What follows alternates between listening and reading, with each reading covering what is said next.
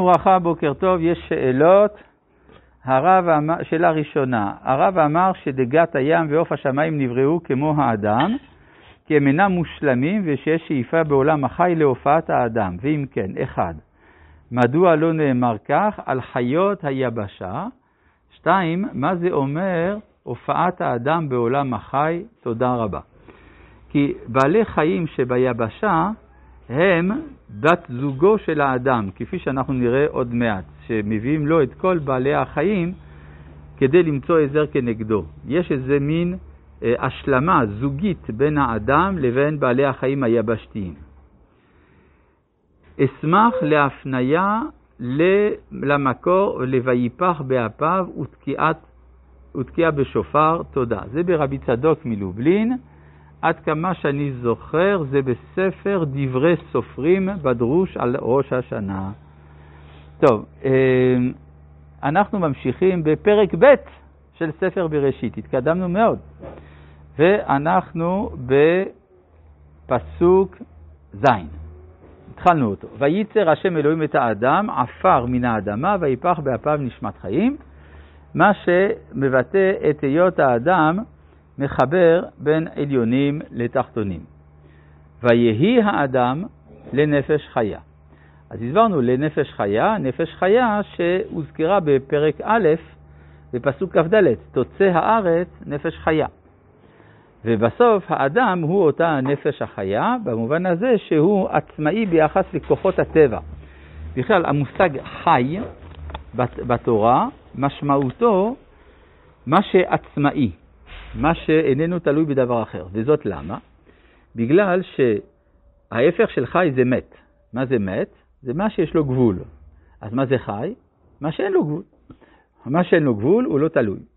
ולכן שם הנפש החיה זה אותה הנשמה העליונה. אלא שכאן יש דיוק מעניין שמדייק רבי חיים מוולוז'ין. לא כתוב ויהי האדם נפש חיה, אלא ויהי האדם לנפש חיה. הלמד מציינת תפקיד ביחס למישהו אחר. והיית לנו לקצין. מה זה והיית לנו לקצין? אתה תהיה קצין עלינו. והיית לנו לראש. אתה תהיה ראש עלינו. אז מה זה ויהי אדם לנפש חיה? הוא הופך להיות הנפש החיה של מישהו אחר.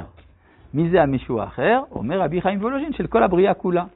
הוא מקבל את התפקיד של בצלם אלוהים, כיוון שאלוהים לפי ההלכה פירושו בעל כל הכוחות כולם, אז האדם מוצב בעמדה כזאת שהוא לנפש חיה של כל היש, שכל היש כולו תלוי במעשיו.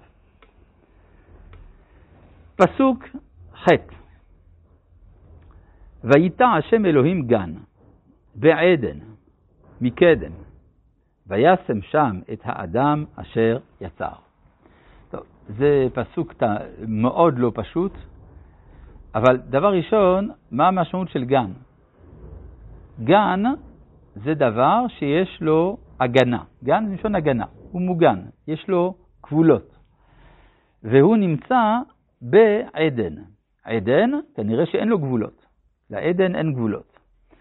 העדן זה מלשון עדיין. עדנה לא ראיתי. עדן, אם כן, זה מה שעתיד להיות. העדן הוא לא מושג כלל, הרי לא נאמר מתי נברא העדן. כן, העדן, אומר התלמוד, זה יין המשומר בענביו מששת ימי בראשית. אז זה יין בענביו. בנוהג שבעולם, אם אדם רוצה ענבים, אז לא יהיה לו יין. אם הוא רוצה יין, לא יהיו לו ענבים. כלומר, הוא צריך לבחור, או זה, או זה, או יין או ענבים. אבל במצב אידיאלי מוחלט, היין משומר בענביו. כלומר, המקוריות כוללת את ענפיה, והענפים הם לא באים על חשבון המקוריות. זה העולם העתידי. לכן, אפשר לומר, עדן, עולם הבא. בתוך המגמה העתידית הזאת יש גן.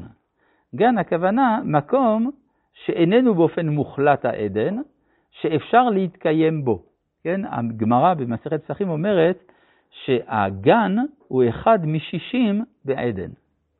אז ויצא השם אלוהים גן בעדן מקדם.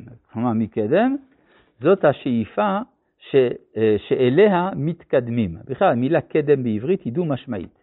או קדם זה מה שהיה, או קדם זה מה שיהיה. זה לא עכשיו, בכל מקרה. זה או היה או יהיה. מקדם, קדמון, או קדימה. ויהייתה השם אלוהים גן בעדן מקדם. וישם שם את האדם אשר יצר. אז אם זה נכון, יוצא שהאדם נברא לא מושלם. כי הרי הוא רק בגן עדן ולא בעדן. לעדן הוא לא הגיע. כן, ירביון מדשן ביתך ונחל עדניך תשכם, זה מה שצפנת לרעך, זה לעתיד. אבל המצב של האדם הוא מצב בינוני. אלא מה? האדם נמצא במצב אומנם לא מושלם, אבל לא רע, שהרי הוא לפחות בגן עדן ולא בעולם השפל. עכשיו, כל המציאות הזאת, אז איפה היא מתרחשת? כשמישהו מת, אומרים שהוא עכשיו בגן עדן. למה מתכוונים שהוא בגן עדן? לא מתכוונים לגוף, כי הגוף שלו בקבר.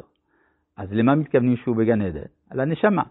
אם כן, כל הדיבורים על גן עדן הם דיבורים מופשטים. מדובר בעולם שבו אין גוף. אגב, זה מפורש בהמשך הכתוב, שאדם הראשון לא היה לו גוף בשעה שהוא היה בגן עדן, שהרי כתוב, והיו שניהם ערומים. אם הוא היה עירום, סימן שאין לו גוף, כי הגוף הוא לבוש, הוא לבוש לנשמה. אז אם אומרים שהוא עירום, סימן שאין לו גוף. אז מה התקציב של העפר מן האדמה? מה, העפר? העפר מן האדמה שממנו השם יצר את האדמה. יפה, יפה. העפר זה הגוף. אבל כתוב שאין לו גוף, אז איך זה מסתדר? אלא זה גוף מסוג אחר. כלומר, אם היינו פוגשים את הגוף של אדם הראשון בגן עדן, היינו משוכנעים שפגשנו נשמה. כלומר, אומר רמח"ל, לאדם הראשון היה גוף בגן עדן, הייתה לו נשמה בגן עדן, רק שהגוף של שם, ערכו כערך הנשמה שלנו. זה הכוונה. אז העפר זה הנטייה הטבעית, אפשר לומר, המשיכה אל, ה, אל הטבע. בסדר? אבל זה לא, זה לא, זה אמנם דבר ממשי, אבל לא דבר מששי. זה ממשי, אבל אי אפשר למשש. בסדר? זה לא עובר בחושים. אמ, וזה מה שנאמר כאן, אה, אה, וישם שם את האדם אשר יצר. פסוק ט' ויצמח השם אלוהים מן האדמה, כל עץ. מה פירוש המילה עץ? בעולם שהוא כל כולו רוחני. פשוט מאוד, המילה עץ זה זכר. מה הנקבה של עץ?